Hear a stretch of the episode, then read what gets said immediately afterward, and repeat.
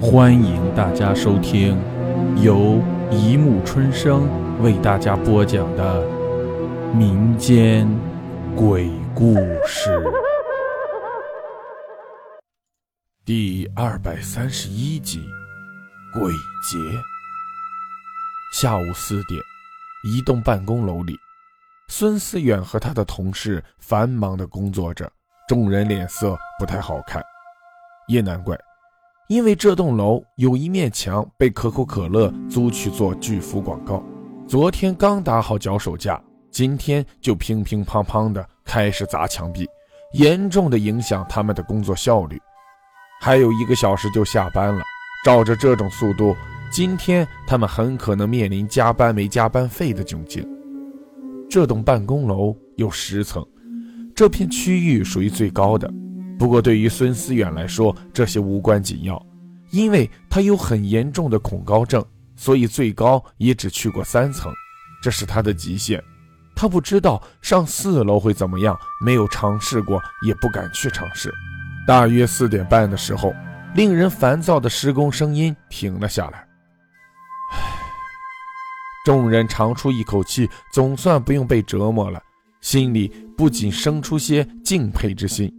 心想，大公司果然不一样，效率就是高。才一天，广告就做好了，手上的动作自然也快了起来。准时下班，长时间绷紧的神经终于可以休息了。带着一丝成功般的兴奋与下班的喜悦，众人又是一阵欢呼声。此刻，靠着大楼出口右侧的那堵墙，尽情地吸引着来往的行人。见此情景。孙思远不免对可口可乐的广告产生了兴趣，于是转身朝那里走去。可是，站在人群后面的孙思远并没有看到令人惊叹的广告创意，引起众人围观的同样也不是眼前这个尚未完工的广告。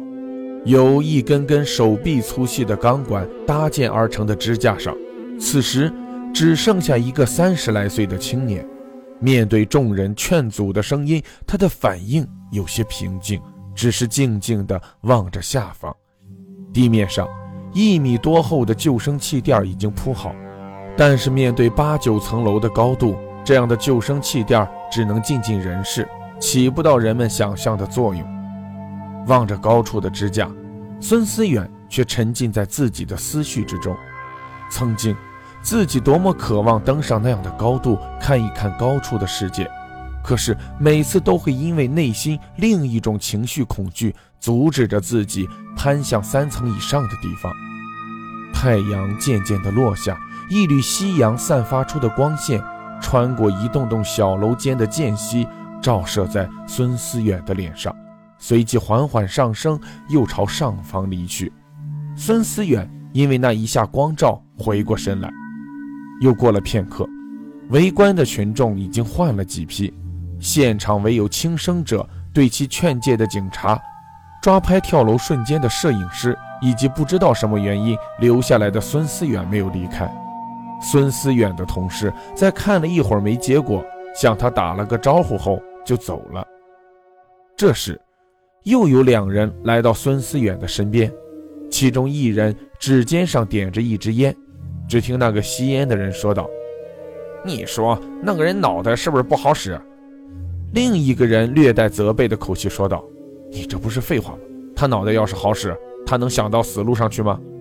我不是这个意思。吐了口烟后，吸烟男子缓缓地解释道：“你说旁边就是一栋十层的办公楼，就算轻生，直接上这栋楼的楼顶就好了，干嘛非要爬上脚手架？你说他累不累呀？”你还别说，还真是，哎，也不知道小伙子年纪轻轻有什么想不开的。算了，管他呢，还是早点回家吧。今天晚了可不吉利，希望警察能劝劝他吧。说完，转身欲走。有有什么不吉利啊？不就是七月十五吗？一路上催个不停。吸烟男子吸完最后一口烟，随手将烟蒂扔在了地上，跟了上去。孙思远全然没有注意到身边来了又走的两个人。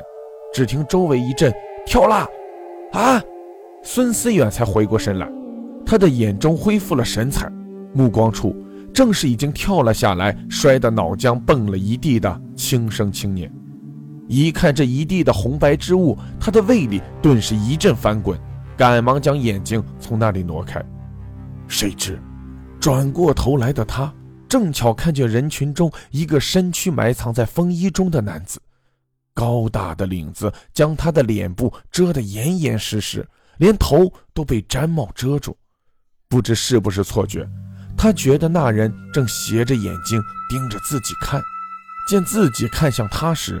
没改变视线，接着他便看见那人转过身，似乎朝着自己戏谑地笑了笑，才消失在已经退散了的人群里。孙思远被这情形吓了一跳，赶忙转身逃也似的往家的方向奔去。回到家的孙思远全没了吃饭的心思，只胡乱洗漱了一下，便匆匆往被窝里钻，好让受了惊吓的他有个安心的地儿。以便能迅速的恢复过来。夜半，离十二点还有五分钟，躺着的孙思远忽然睁开了双眼，他的眼睛盯着面前的天花板，透过窗外模糊的光影，惊惧地发现那里有一双眼睛，正紧紧地盯着自己，里面满是戏谑的神色，好像看着玩物一样看着他。似乎正琢磨着待会儿怎么在自己的游戏中玩得尽兴。孙思远被这双诡异的眼睛吓坏了，他立刻本能地吼叫出来，但是他更加惊恐地发现他无法发出声音来，无论他怎样扯着嗓子喊叫都无济于事。更让他绝望的是，不仅不能发出声音，他的整个身体也渐渐不听使唤，就连闭上双眼也做不到。只能眼睁睁地和眼前那双诡异的眼睛对视着。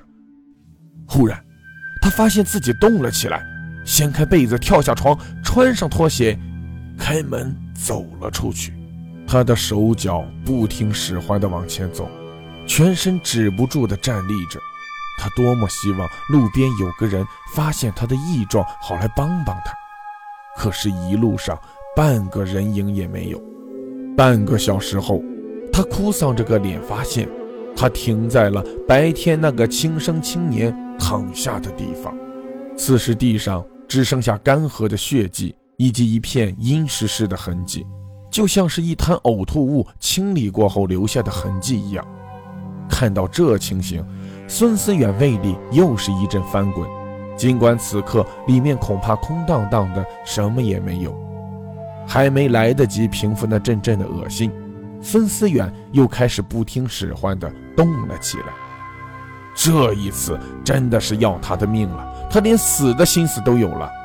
他发现，他正往脚手架上爬去，一层、两层、三层楼高的时候，孙思远差点昏厥过去，但是睁着的双眼以及周围某种看不见的力量。又强行阻止他晕过去，他一步一步地往上爬，动作很缓慢，但是却一刻也没停下。他全身已经在冷风中变成了乌青色，脸也早已经被吓成了包青天的近亲。就在这样漫长的煎熬中，他终于爬到了最顶处，那轻生之人跳下的地方。接着，他又转身。此时的孙思远似乎已经知道了他的结局，原本站立的双脚有了逐渐减缓的趋势，脸上布满了惨烈的苦笑。转身过来的孙思远看着地面上正站着个人，就是白天那个穿风衣的神秘人。此时孙思远很想开口对着那人破口大骂，只是口不能言，但是在心里他已经将那人骂得遍体鳞伤。无数的恶言咆哮着冲向那人，带着些惨烈以及壮烈。那人抬起头，朝着孙思远诡异地笑了笑。没错，那双眼睛就是那双眼睛。孙思远又朝着那双带着玩弄神色的眼睛给骂了个遍，然后他便觉得自己飘了起来，距离地面也越来越近。砰的一声，整个世界。都安静了。孙思远到死也没有明白，昨天晚上到底有没有人叫自己的名字？